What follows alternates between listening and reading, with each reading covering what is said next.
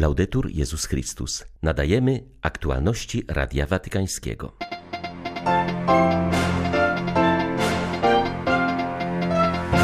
Papież dotarł do Sudanu Południowego, najmłodszego państwa świata, które ogłosiło niepodległość 12 lat temu. Od tamtego czasu zmaga się z wojnami wewnętrznymi, falami przesiedleń i klęskami żywiołowymi.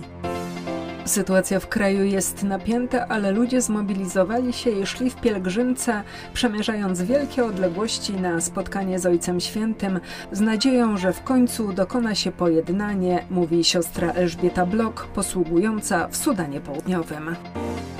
Żegnając rano Demokratyczną Republikę Konga, Franciszek nazwał ten kraj wielkim lasem stanowiącym zielone serce czarnego lądu, płucem całego świata podziękował mieszkańcom za roczne, cierpliwe oczekiwanie na jego odwiedziny. 3 lutego witają Państwa Beata Zajączkowska i ksiądz Krzysztof Ołdakowski. Zapraszamy na serwis informacyjny.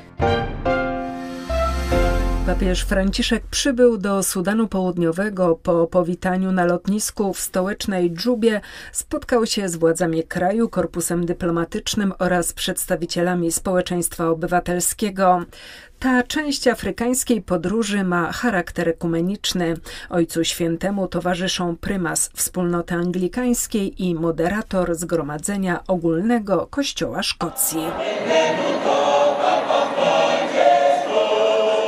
O tym, jak bardzo mieszkańcy Sudanu Południowego potrzebują nadziei, świadczy pielgrzymka młodzieży, która z najodleglejszych zakątków kraju przybyła do Dżuby na spotkanie z Franciszkiem. Młodzi wierzą w lepszą i pokojową przyszłość i chcą ją budować, a od papieża oczekują wskazówek, jak to odpowiedzialnie robić mówi Radiu Watykańskiemu siostra Elżbieta Blok ze Zgromadzenia Sióstr Szkolnych de Notre Dame. Pracuję w instytucie, gdzie kształcimy nauczycieli, więc ci nasi studenci mają praktyki w szkołach. Byłam wysłana, żeby obserwować i ocenić danego studenta, jak uczy, jak przeprowadza lekcje. To było dla mnie zaskoczeniem. 150 ponad dzieci w klasie, połowę siedzi na jakichś tam ławkach, a resztę w ogóle na ziemi. Więc warunki w szkole bardzo mizerne, poziom bardzo niski. To już takie dla mnie było wezwanie, że naprawdę jest co robić. Poza tym, no nie ma w ogóle dróg. Ja tutaj jestem w Jambio, to niby jest stolica zachodniej części Sudanu Południowego. To w ogóle nie mamy żadnej drogi asfaltowej. Jest taka polna, ubita droga, kurz w porze deszczowej, no tam łatwo można się zakopać. Ludzie mieszkają naprawdę w lepiankach pod słomą, no więc warunki takie bardzo mizerne, bo nie jest łatwo żyć.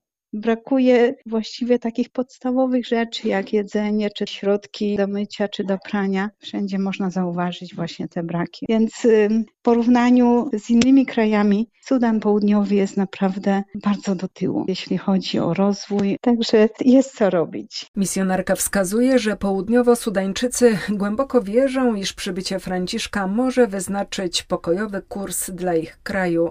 Cieszą się, że do tej pielgrzymki w końcu doszło po latach oczekiwań, mówi siostra Blok. Sytuacja jest naprawdę napięta, ale właśnie ludzie się teraz tak zmobilizowali. Idą w pielgrzymce z takimi transparentami o pokój, z modlitwą. Idą, pokonują wielkie odległości na spotkanie z Ojcem Świętym z tą nadzieją, że w końcu jakieś pojednanie się dokona i ta modlitwa, prośba i ta nadzieja o pokój naprawdę jest coraz taka głębsza i coraz mocniejsza, więc każdy ufa, że coś się dokona, coś się przemieni. Podziwiają papieża Franciszka, że pomimo wieku i pewnych dolegliwości, jednak wszystko robi, żeby tutaj przyjechać i oni sobie to bardzo, bardzo, bardzo cenią. Niepewna sytuacja w Sudanie sprawia, że miliony uchodźców wciąż obawiają się wrócić do swych domów. Wielu z nich schroniło się w krajach ościennych i żyje w ogromnych obozach dla uchodźców. Ludzie szukają bezpiecznego schronienia i możliwości rozwoju dla swoich dzieci, które marzą o możliwości nauki, mówi ojciec Andrzej Dzida. Pracuje on w leżącym w Ugandzie obozie, gdzie mieszka 300 tysięcy osób, z czego 60% to dzieci.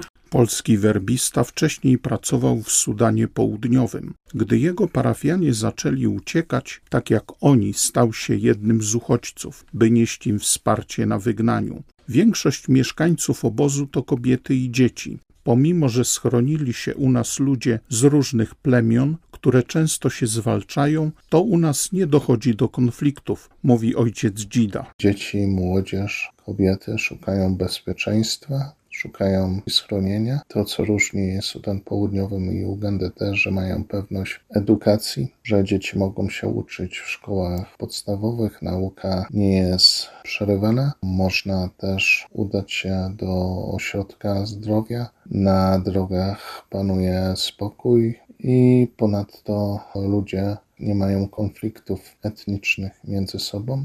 U nas w obozie Bidi pomimo tego, że jest wiele plemion, Wszyscy żyją w pokoju, no i mają swój obszar, gdzie mogą spokojnie być z rodziną, pomimo tego, że to jest mały obszar, 30 metrów na 30 metrów. Nikt im nie zabierze tego, co mają. W Sudanie Południowym czasami bywa tak, że to, co się uprawia na ziemi, może być zabrane przez ludzi z bronią, którzy częściowo mogą pochodzić i ze strony rebeliantów, i ze strony wojska, które potrzebuje również żywności. Wśród 300 tysięcy mieszkańców obozu pracuje trzech kapłanów i brat zakonny. Ci ludzie potrzebują nadziei i zaufania, które znajdują w Bogu, ale i w relacjach z drugim człowiekiem, mówi misjonarz. Dodaje, że wsparcie humanitarne jest bezcenne, ale ważne jest też to, że ludzie mają dostęp do bycia z Jezusem również w Eucharystii. Mamy 30 kaplic, stacji misyjnych na terenie obozu, który liczy 250 km2. Dzięki temu od 2017 roku mamy ponad 6 tysięcy chrztów, ponad 1500 komunii, ponad 50 małżeństw i około 800 osób bierzmowanych. Ale najważniejszym jest to, że mogą ci ludzie być ze sobą, szczególnie dzieci, młodzież. Dzieci są zrzeszone w papieskich dziełach misyjnych, mamy ich zarejestrowanych 1500 dzieci. Są oni zgrupowani w trzech grupach, tak zwane modlitwy, gdzie się uczą podstawowych modlitw, potem gdzie są już stopy gotowe do głoszenia i dzielenia się dobrą nowiną z innymi dziećmi. No i trzecia, sakramenty. Niezwykle ważne jest wezwanie, abyśmy opierali się korupcji i oddawali samych siebie na służbę innym, wskazuje RW jeden z uczestników wczorajszego spotkania papieża z młodymi Kongijczykami. Ze słów ludzi płynie wielka radość z przyjazdu Franciszka. Jak wyznała Grace, niezwykle mocno zabrzmiało to, że wypowiedzi Ojca Świętego razem z młodymi słuchali przedstawiciele państwa. Bardzo się wzruszyłam, gdy mówił o nieuczciwości i korupcji, bo tam byli wszyscy odpowiedzialni w naszym państwie. Większość władz była na miejscu. Jestem mocno przekonana, że słyszeli te słowa, a potem wprowadzą je w życie na rzecz naszej społeczności. O wielkiej potrzebie usłyszenia, nauczania oraz słów pocieszenia, jaką mieli młodzi patrzący na trudną sytuację, w której znalazła się ich ojczyzna, mówił z kolei Eme. Zrozumieliśmy przesłanie papieża. Było wielu, którzy naprawdę potrzebowali pocieszenia, biorąc pod uwagę marginalizację kongijskiej młodzieży. Nasi politycy, nasi ministrowie wykorzystują młodzież jako swój podnóżek. Przekupują nas, dając nam koszulki polo. Tylko same koszulki polo. To zaledwie 10 groszy z konta propagandy. Inny z uczestników spotkania wspominał o tym, jak bardzo potrzeba na wszystkie trudności odpowiadać, opierając się na wartościach, do czego nawoływał Franciszek. Mając te wszystkie wartości, o których przypomniał nam Ojciec Święty, jesteśmy wezwani do podjęcia wyzwania rozwoju opartego na owych wartościach, między innymi na uczciwości. Im bardziej będziemy uczciwi, im bardziej będziemy walczyć z korupcją, tym lepiej zbudujemy zrównoważone społeczeństwo. I w tym roku wyborczym musimy stworzyć idealny model naszego społeczeństwa społeczeństwa pełnego dobrego rozsądku oraz wartości, aby rozwijać swój naród.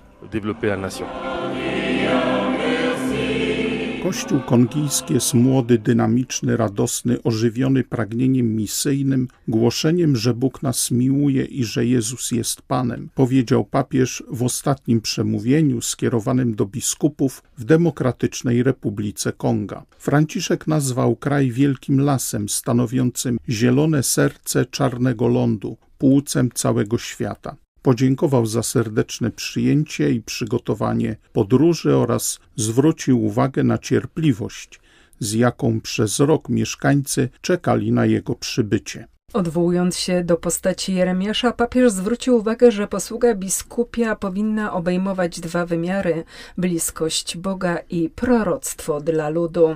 Tylko opierając się na bliskości Pana i trwając na modlitwie, można przybliżać powierzony sobie lud do serca dobrego pasterza i jedynie w ten sposób można samemu stawać się pasterzem, ponieważ bez Boga nic nie możemy uczynić. Papież przypomniał, że ogień proroctwa nie powinien być gaszony przez kalkulacje i układy z władzą świecką, ani przez wygodne życie oraz przyzwyczajenie. Wobec ludu, który cierpi i w obliczu niesprawiedliwości, Ewangelia domaga się czasami podniesienia głosu w jego obronie.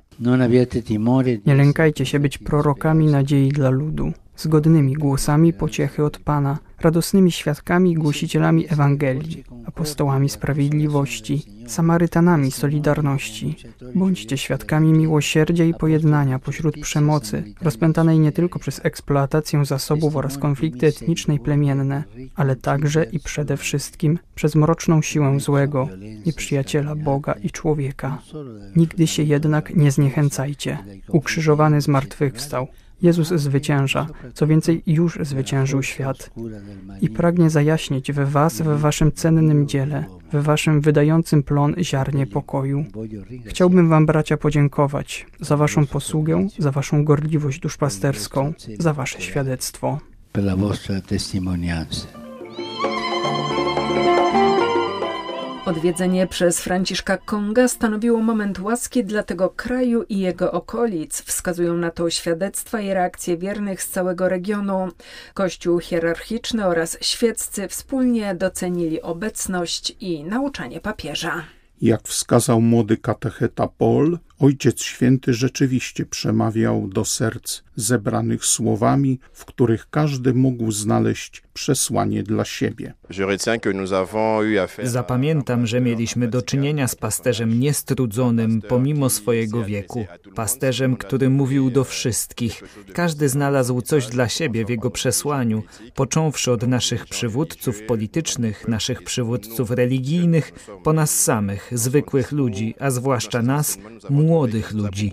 W jego przemówieniach czy w jego nauczaniu dostrzegliśmy, że wzywał nas wytrwale do nadziei pomimo cierpienia oraz do zachowania tej radości, a także do tego, byśmy czuli się braćmi między sobą, zwłaszcza w kontekście kraju, który jest podzielony żebyśmy potrafili odsunąć czy odłożyć na bok nasze niedoskonałości w celu podjęcia tego wysiłku wspólnego życia. Odebrałem to nauczanie w sposób bardzo osobisty, bo miałem wrażenie, iż słyszę Franciszka mówiącego wprost do mnie, szczególnie wtedy, kiedy nawiązał do palca serdecznego. Ta metafora razem z metaforą diamentu były naprawdę bardzo wymowne i myślę, że do końca życia nigdy ich nie zapomnę. Były to aktualności Radia Watykańskiego. Laudetur Jezus Chrystus.